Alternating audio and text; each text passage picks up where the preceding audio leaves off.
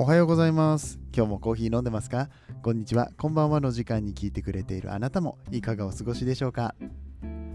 さて、この番組はコーヒー沼で泥遊びと言いまして、自称コーヒーインフルエンサーこと私翔平がコーヒーは楽しい、そして時には人生の役に立つというテーマのもとお送りしております。毎日15分くらいのコーヒー雑談バラエティラジオとなっております。皆さんの今日のコーヒーがいつもよりちょっと美味しく感じてもらえたら嬉しいなと思って配信をしております。今日もどうぞよろしくお願いいたします。本日は8月9日火曜日の分の配信となりますね。8月8日の月曜日はお休みをいたしました。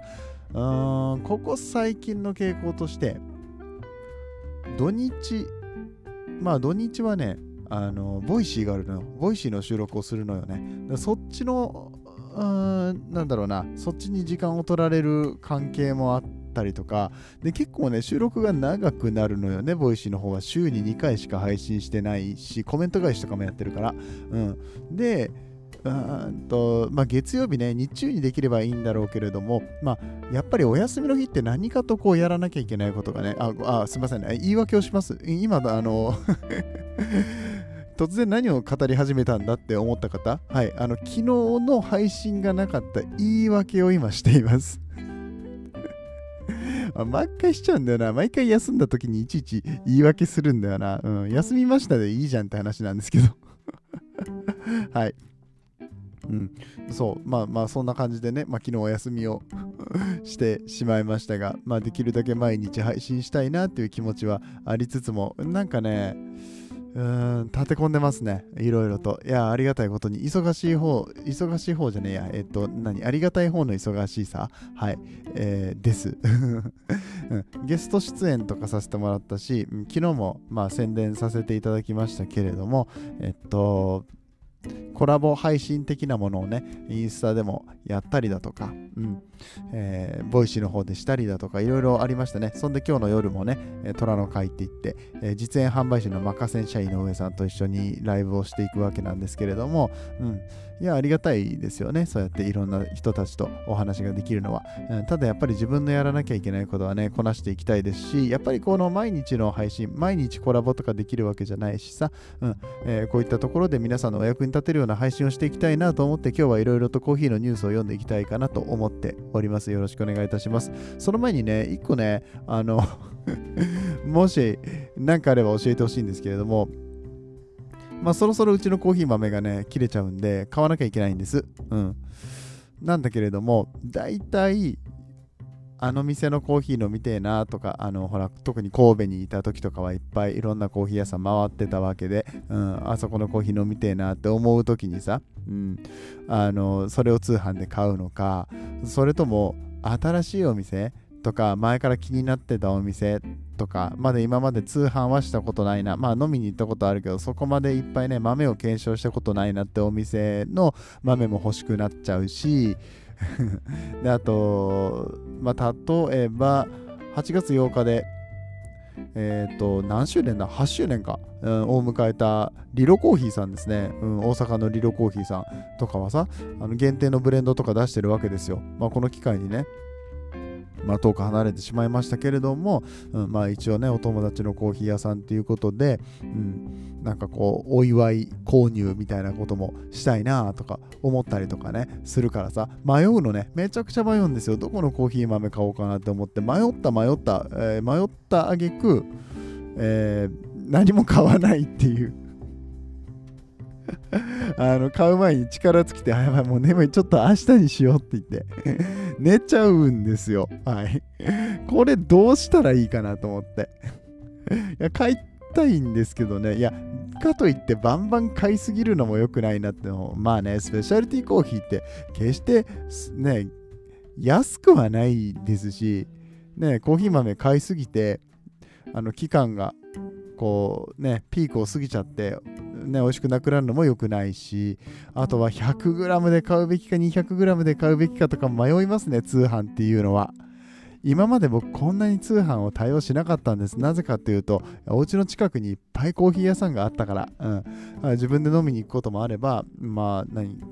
どっかこう神戸、大阪、あと京都あたりだったらもうパッパッと買ってこれちゃうんですよね。で、いろんなロースターさんあるから、今日はあそこのコーヒー飲んでみようとかさ、いろいろできたんですけれども、今なんせね、近くにコーヒー豆が買えるようなスペシャリティのね、シングルオリジンで美味しいのが買えるようなお店がほとんどない状況なので、どうしようかな。再来週東京行くし、そん時に何か買うかどうしようかとか言って考えてるうちにね、寝るんすわ。ダメだね。どちらにせよ、あと2週間、持たせるだけのコーヒーがないので、やっぱりどっかのコーヒー豆を買いたいなと思ってるんですけれども、もしね、皆さんのおすすめみたいなのがあったら、どうぞ教えていただければ嬉しいです。はい。ということで、先ほども言いましたけれども、ニュースをね、読んでいきたいかなと思いますのでね、本日もなかなか面白そうなヘッドラインがありますので、まずはちょっとね、ヘッドラインの方をね、バーっと見てって、それからちょっと気になったやつを読んでいこうかななんてことを思っております。ではでは本編やってまいりましょう。この放送は歴史とか世界遺産とかを語るラジオ、友澤さんの提供でお送りします。はい、ということで久々のニュース会でございます。僕はフィードリーっていうね、アプリを使いまして、コーヒーニュースを流しているようなブログだったりとかニュースサイトを、一気に読むことができるようにしているんですが、バーッと読んでいきますね。タリーズの夏限定エスプレッソドリンク、エスプレッソショコラシェイク、これ美味しそうね。8月17日水曜日発売なんで、もうちょっと先の話になりますかね。いいですね。あとはなんだこれ、熊健吾氏設計の鳥取砂丘新観光拠点高浜カフェが8月20日にオープンですって。これ気になりますね。気になるけど、ちょっと先の話だから、これも今日じゃなくていいかな。でも熊健吾さんの建築、僕めっちゃ好きなんですけどもね、スターバックスとかさ、あと新国立美術館とかもね、そうですよね。そういうさ、やっぱいい建築っていうか、その美術的なね、やっぱり感性をくすぐるようなものの中で飲むコーヒーっていうのはやっぱり格別で、思うところもいろいろあるし、美味しい美味しくないももちろんそうなんだけども、なんだろうな、この表現しがたい何か、この人間生きてるなっていうのをすごく感じる複雑さみたいなことが、あるのでね、もういいですよね。行ったことないから知らんけど、鳥取砂丘も行ったことなければ、そこでどんな建築になるのかもね、特にこのヘッドラインしか読んでないから中身読んでないのにようそこまで想像できるなって話なんですけどもね。でもね、すごく、ね、気になりますね。これはね、ちょっと今度ゆっくりと読んでいきたいかなと思います。で、こうやってね、ゆっくり読みたいなってやつはね、付箋みたいなのをつけとくんですよ。はい。このフィードリーはね、そういう機能がついてますので、ちょっと後ほどね、これは自分でも読んどこうかなって思いましたね。はい。そして、カルディから毎年人気のニャンコーヒードリップセットが出ますよと。これ毎年ね、出るんですよね。猫の絵柄の袋に入ったドリップバッグですね、カルディさんの。ニャンコーヒーって何なんだろう。毎年出てるのは知ってるけど、なんでこれが毎年出てるのかとかあんまり知らないな、そういえばね。続きましては、ハイブリッド型スモールオフィスモルト誕生、ノルウェー発カフェフグレン福岡も併設ということですね。これね、ニュース出てましたね。こうフグレンさんのインスタとかでも、このテープカットのムービーとか出てましたね。そうなんですよ。福岡についにフグレンがということで、いいな。福岡にフグレンか。いや、東京しかないですね。あとはね、関西とかをすっ飛ばしていきなり福岡っていうのは何かあったんかなって。なんかそういう、ここでやりませんかってオファーがね、直接行ったんですかね。福岡いいよな。いや、福岡はほんまにそのコーヒー恵まれてるよね。コーヒー屋さんがね、もう常に、ちょっとずつ新しい風も入りつつ、コーヒー関係に関しては本当に福岡が、まだまだ暑いっていう感じですかね。九州福岡はそれこそもう10年前からやっぱり丸山コーヒーのね、丸山健太郎さんもおっしゃってましたけれども、福岡はもうかなり前から注目してるけども、今バチバチに暑いよねっていう話をね、去年、お話をしてた覚えがありますね。なんで今年もね、すごいいい感じに、福岡仕上がってるなって感じですね。はい。そんで新しいお店のオープンといえばブルーボトル、神戸阪急にもできますよと。僕が以前住んでた神戸ですね、阪急の何やったっけなんかね、デパートっていうか商業施設がこの阪急三宮駅のね北側のところにできているんですけれども、それができたのが去年でしたっけ、とかなんですけどね、すっごくいいんですよねあそこね。もうほんまに僕好きで、仕事が三宮だったんでかなり毎日のようにねチラチラ、見ながらで、時々なんかね地下にある、スーパーとかね、いい感じのスーパーがあるんですよ。若干高級感ある感じのね、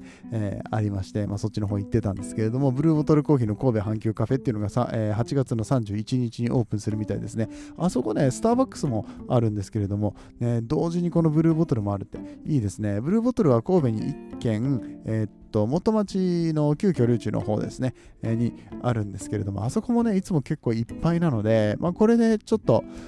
お客さんが三宮側と元町側で分かれてくれるのかななんてことを思いました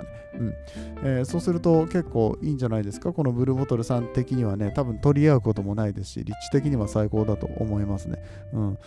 戸阪急カフェ限定メニューということで、ミルクソフトフレッシュハーブっていうのがあるんですって。これめちゃくちゃいいと思う。そのハーブがね、どんなハーブっていうわけではなくって、なんかその時々キッチンで手作りした、もの、ハーブオイルみたいな、ものが入るみたいですね。いや多分固定だとは思うけど、なんやろね、ミントとかですかね、ローズマリーとかですかね。気になるな。これあれですかね、湯気牧場から届くハーブだって。もう大好きなんですよ、湯気牧場さんね。神戸に住んでる方知らない方いないと思いますけども、ゆげさんのところのね牛乳ヨーグルト、何でも美味しいですし、チーズもね美味しいですし、それをハーブオイルってわけじゃないな、ハーブオイルは違うのか、自社のキッチンで手作りした蜂蜜ソースと香り高いハーブオイルをこうアイスにかけるとね、そこにフレッシュハーブが添えられる。そのフレッシュハーブがこの湯気さんのところから届くやつみたいですね。弓を削ると書いて湯気って書きます。湯気牧場さんです。皆さんぜひ調べてみてください。はい。そんでね、ソフトクリームの方は北海道産三重牛乳っていうのを使ってるらしいです。そうなんだね。そこは逆に湯気さんとこの牛乳ではできなかったのかなというところは気になりますけれども、でもねこれ絶対美味しいよ。ミルクソフト単品で550円、この、フレッシュハーブとオイルが乗ると715円だそうですけど、僕クオリティ的には全然高くないと思いますね。ここにコーヒーも加わるとね1300円とか1400円とかになってしまうので、ちょっとお茶をするには若干高いのではっていうところはもしかしたら感じられると思いますけれども、僕はここでゆっくりできるんだったらむしろね昼飯抜きますね。昼ご飯かこのソフトクリームプラスコーヒーだったらどっちって言われたらもう確実に昼ご飯抜きますねってぐらい、ちょっとなんか食べてみたいなって思った、そんな、神戸の阪急カフェが8月31日に神戸阪急新館にできますよってことですね。これ神戸阪急新館って書いてあるのはあれか、ごめんなさい、僕阪急の電車のホームから降りて、そこの駅のところの商業施設のことかと思ったけど、これ神戸阪急って書いてあるのは阪急デパートのことですね。そっかそっか、あそこもね昔そごうだったところね。はい、りそな銀行の隣ですね。詳しい。住んでたっていうか仕事してたからあの辺で。そう、そっかそっか、あそこの阪急の1階にできるんですね。ってことは地下からもつながるのかなね。いいなあ。あれでもさ、阪急デパートの1階ってどっち側なんだろう、あれなんか南側と北側があるけれども、これ書いてあるね、ちょっと待ってよ、もう一回読むよ。新館の1階だから、新館ってどっち、ロフトがある方ですかね。ロフトがある方か、あれか、31アイスクリームとかあっちのある方かな、多分そっちだと思う。ということなので、神戸とか関西お住みの方はね、ぜひちょっとブルーボトルってやっぱ新しいお店ができるたびにね、皆さん行かれるんですよね。インフルエンサーの方とか、まあそうじゃなくてもコーヒー関係の方とかね、一回見に行くんですよね。いやー、そんで僕の友達があっちこっちでこの行ってきました報告をねするんやろうな。腹立つ僕も行きたいブルーボトル行きたいわ。はい、というニュースがございました。もう一個だけ読んでいきましょう。世界遺産の地でカフェ、高野山カフェ雫オープン、猿田彦コーヒーさんがプロデュースということですね。はい、世界遺産和歌山県の高野山にて8月3日に新しくオープンするって、もうオープンしたってことですかね。はい、高野山カフェ雫という、カフェができるみたいですね。これもまたいい感じの立地で、写真がね、この店構えの写真が出てるんですけれどもね、まあなんかいいですねいいですね以外の言葉があんまりこう なんていうのかなうまく表現できないんですけど、これがね山の上にあって、ちょっと古民家風の作りになっててね、このなんだろうな、板をこれ多分焼いてるんですよね。ちょっと炭化させてて黒くなってるんですけれども、それがまたよくって、何これドアのところもね、玄関も引き戸っぽいですね。いやー、かっこいいなー。はい、一応定休日が12月から2月不定休ということになってるんですけど、夏の間だけオープンするような、カフェになってるっぽいです。これが、高野山デジタルミュージアムっていうところの中にある、カフェとなりますけれども、このね高野山のコーヒーを監修したのが猿田彦コーヒーさんということで、まあ上手ね、猿田彦さんは本当に、いいとこ取ってくよねって、そこで猿田彦って言われたらね、飲むよねっていうような場所にね、しっかりとブランディングして作っていく、上手やなって思いますけれども、高野山ブレンドが550円で飲めるようですね。すごいですね。山の上とかこういう観光地になると少し値段が高くなる傾向にあると思うんですけれども、価格550円、これ税込みかしら。はい、550円でね販売しているということでございますね。しかもブレンドはね、この高野山ブレンドっていう豆が 100g1100 円で買えるみたいですね。こちら豆の方でも買えるようになってるみたいなので、ただどこで焼いてんのかな、それ気になるな。プロデュースが猿田彦さんなんでしょ。猿田彦さんさ、だってさ、ローソンの時もさ、監修しました、プロデュースしましたって言ってたけど、結局どんだけ噛んでるのよって話はね、どれぐらい猿田彦さんが入ってるのかっていうところは結構聞きたいところではあるので、なんかもうそういった情報がね、出てこないかなということで、探してみたいと思います。もし皆さん何かありましたら垂れ込みをくださいはい、ということで、ざっといろんなニュースを読ませていただきましたけれども、いかがでしたでしょうかね。今後ボイシーのパーソナリティへの道を今一度ね、考えて、面白くこう、配信ができるような番組の構成を練ってさ、ボイシーさんがうなるようなね、じゃあぜひ、そちらでも配信してくださいみたいなことを言ってもらえるようなね、ことをしようかなと思ってるので、その中にはね、このニュースですよね、ニュースを一つずつ毎日取り上げていくっていうのもいいかなって思ってるのでね、ちょっとここでニュース読みっていうのもね、このコーヒー沼で泥遊びの方でも、皆さんに役立つ配信をしたいのでね、やっていきたいかなと思ってますので、またお付き合いいただければと思います。ではでは今日のところは終わっていきたいと思います。皆さんにとって今日という日が素晴らしい日でありますように、そして素敵なコーヒーと出会えますように。お相手はコーヒー沼の翔平でした。次はどの声とつながりますか？